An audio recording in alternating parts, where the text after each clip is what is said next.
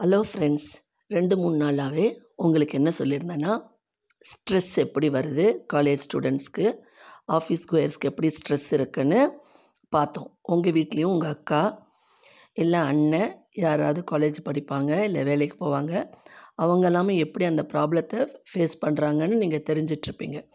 இப்போது உங்கள் வீட்டில் உங்கள் அம்மா ஹவுஸ் ஒய்ஃபாக இருப்பாங்க. வேலைக்கு போக மாட்டாங்க வீட்டில் இருப்பாங்க. அவங்க எப்படியாப்பட்ட ஸ்ட்ரெஸ்ஸை வீட்டில் ஃபேஸ் பண்ணிகிட்ருக்காங்கன்னு கொஞ்சம் பார்க்கலாம். ஓகே அதுக்கப்புறம் நீங்கள் அவங்களுக்கு எப்படி ஹெல்ப் பண்ணலான்னு சில டிப்ஸ் தரேன். உங்கள் அம்மா காலையில் எழுந்திரிச்சு உங்களுக்கு காஃபி போட்டு டிஃபன் செய்து சாப்பாடு ரெடி பண்ணி உங்களுக்கு எல்லாம் பேக் பண்ணி உங்களுக்கு உங்கள் சிஸ்டர் ஆர் பிரதர் உங்கள் அப்பாவுக்கு எல்லாருக்கும் பேக் பண்ணி அனுப்பிட்டு வீட்டில் உங்கள் தாத்தா பாட்டி இருந்தால் அவங்களுக்கு டிஃபன் கொடுத்து அவங்களுக்கு தேவையானதெல்லாம் செஞ்சுட்டு அவங்க வந்து உங்களெல்லாம் அனுப்பிட்டு அவங்களுக்கு டிஃபன் சாப்பிட கூட நேரம் இருக்காது. அதுக்கப்புறம் வீடு பெருக்கி தொடச்சி அப்புறம் நீங்கள் கட்டி போட்டுட்டு போகிற துணியெல்லாம் துவைக்கணும். அந்த துணியெல்லாம் எப்படி துவைப்பாங்க? சில துணியெல்லாம் சாயம் போயிடுன்னு கையில் துவைச்சிக்கோ கையில் துவைச்சிடுங்கன்னு சொல்லுவீங்க. சிலதை மிஷினில் போட்டு துவைப்பாங்க. இப்படி பிரித்து துவைச்சி எல்லாம் முடித்து எடுத்து வச்சு உணர்த்தி அவங்க வந்து உட்காரத்துக்குள்ளே பன்னெண்டரை ஒரு மணி ஆகிடும் அவங்க டிஃபன் சில நேரங்களில் சாப்பிடுவாங்க சில நேரங்களில் சாப்பிட டைமே இருக்காது.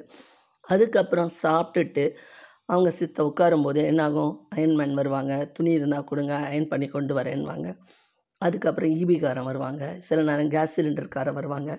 இப்படி கண்டினியூஸாக அவங்களால ஒரு அரை மணி நேரம் கூட படுத்துக்க முடியாமல் ஓய்வு உழைச்சல் இல்லாமல் அவங்க வேலை செஞ்சிட்ருப்பாங்க.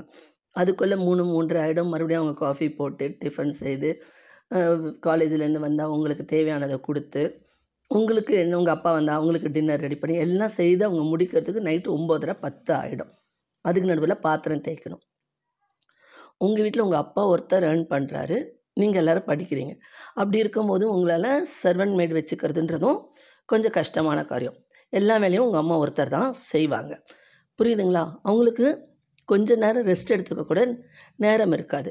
அவங்களுக்கு அது ஒரு விதமான ஸ்ட்ரெஸ்ஸாக தான் இருக்கும். ஆனால் அவங்க உங்களுக்காக தான் அத்தனையும் செய்கிறாங்க நீங்கள் வந்து அவங்களுக்கு என்ன பண்ணணும்? அவங்க ஏதாவது ஒரு சின்ன தப்பு பண்ணிட்டா கூட நீங்கள் என்ன பண்ணுவீங்க? கத்துவீங்க.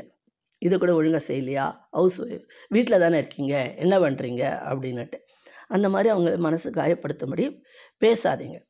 அவங்க வீட்டில் இருந்தாலும் அவங்களுக்கு டுவெண்ட்டி ஃபோர் ஹவர்ஸும் அவங்களுக்கு வேலை இருக்குது தூங்குற நேரம் தவிர மீதி நேரம்லாம் வேலை பார்த்துக்கிட்டே தான் இருக்காங்க. நாளை காலையில் உங்களுக்கு என்ன ரெடி பண்ணணுன்றதை முதல் நாளே அவங்க ப்ரிப்பேர் பண்ணி வச்சுக்கிட்டே தான் செய்ய முடியும்.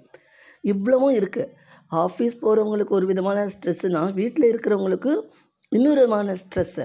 ஆஃபீஸில் போகிறவங்களாவது ஒரு நாள் முடியல ரெண்டு நாள் முடியலன்னா ஹோட்டலில் ஆர்டர் பண்ணி சாப்பிட்ருவாங்க ஏன்னா அவங்கக்கிட்ட பணம் இருக்குது பொருளாதார நிலை வசந்து இருக்குது ஆனால் உங்கள் வீட்டில் அப்படி இல்லை. ஒன் மேன் உங்கள் அப்பா மட்டும்தான் சம்பாதிக்கிறாரு.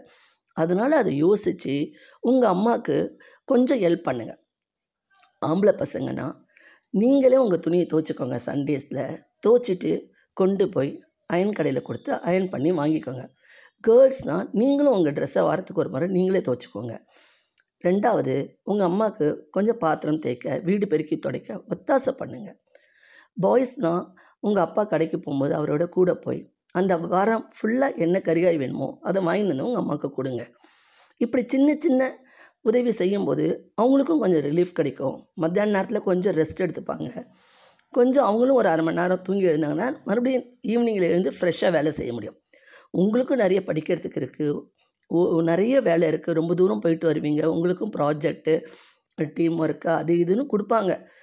அந்த வேலை பண்ணணும் இந்த வேலை பண்ணணும்னு எல்லாமே இருக்குது நான் இல்லைன்னு இல்லை உங்களால் முடிஞ்ச சின்ன உதவியை வீட்டில் இருந்து வேலை செய்கிற உங்கள் அம்மாவுக்கு உதவி பண்ணிங்கன்னா அது அவங்களுக்கு ரொம்ப சந்தோஷத்தை கொடுக்கும். அவங்க ஹஸ்பண்டாக இருந்தால் நீங்கள் என்ன பண்ணுங்கள் நடுவில் ஒரு தடவை ஃபோன் பண்ணி சாப்பிட்டியான்னு கேளுங்கள் அவங்களுக்கு சாப்பிட கூட நேரம் இருந்திருக்காது. சாப்பிட்டியான்னு கேட்டிங்கன்னா அவங்களுக்கு அது ஒரு ஆறுதல். பரவாயில்ல நம்மளை விசாரித்தாங்கன்னு ஹவுஸ் ஒய்ஃப் தானேன்னு அவங்களை இக்னோர் பண்ணாதீங்க. அவங்களுக்கும் மனசு இருக்குது அவங்களுக்கும் ஃபீலிங்ஸ் இருக்குது அவங்களுடைய உணர்வுகளை புரிஞ்சுக்கிட்டு நடந்துக்கோங்க. இன்றைய எபிசோடு உங்களுக்கு பிடிச்சிருந்தா லைக் பண்ணுங்கள் ஷேர் பண்ணுங்கள் பக்கத்தில் இருக்கிற பெல் பட்டனை ப்ரெஸ் பண்ணுங்கள் மீண்டும் நாளை சந்திப்போம்.